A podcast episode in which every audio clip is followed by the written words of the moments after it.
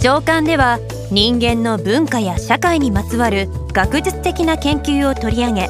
それらの背後にある興味深い法則や傾向について考えていきます。人間がどのようにしてさまざまな形の集団を作り上げその集団の構造が安定するためにはどのような知恵が必要になるのか。ビジネスの組織はどのようにすれば活性化することができテクノロジーというものはどのような要因に促されて発展していくものなのか。スポーツや芸術といった文化的な営みを科学者が分析するとどのようなメカニズムや性質が浮かび上がってくるのか。こうした身近なトピックの中にも実は我々の知らない事実がたくさん存在します。専門家の示すデータや理論に触れながら素朴な疑問について日本語で考え日本語で対話し共に理解を深めましょう。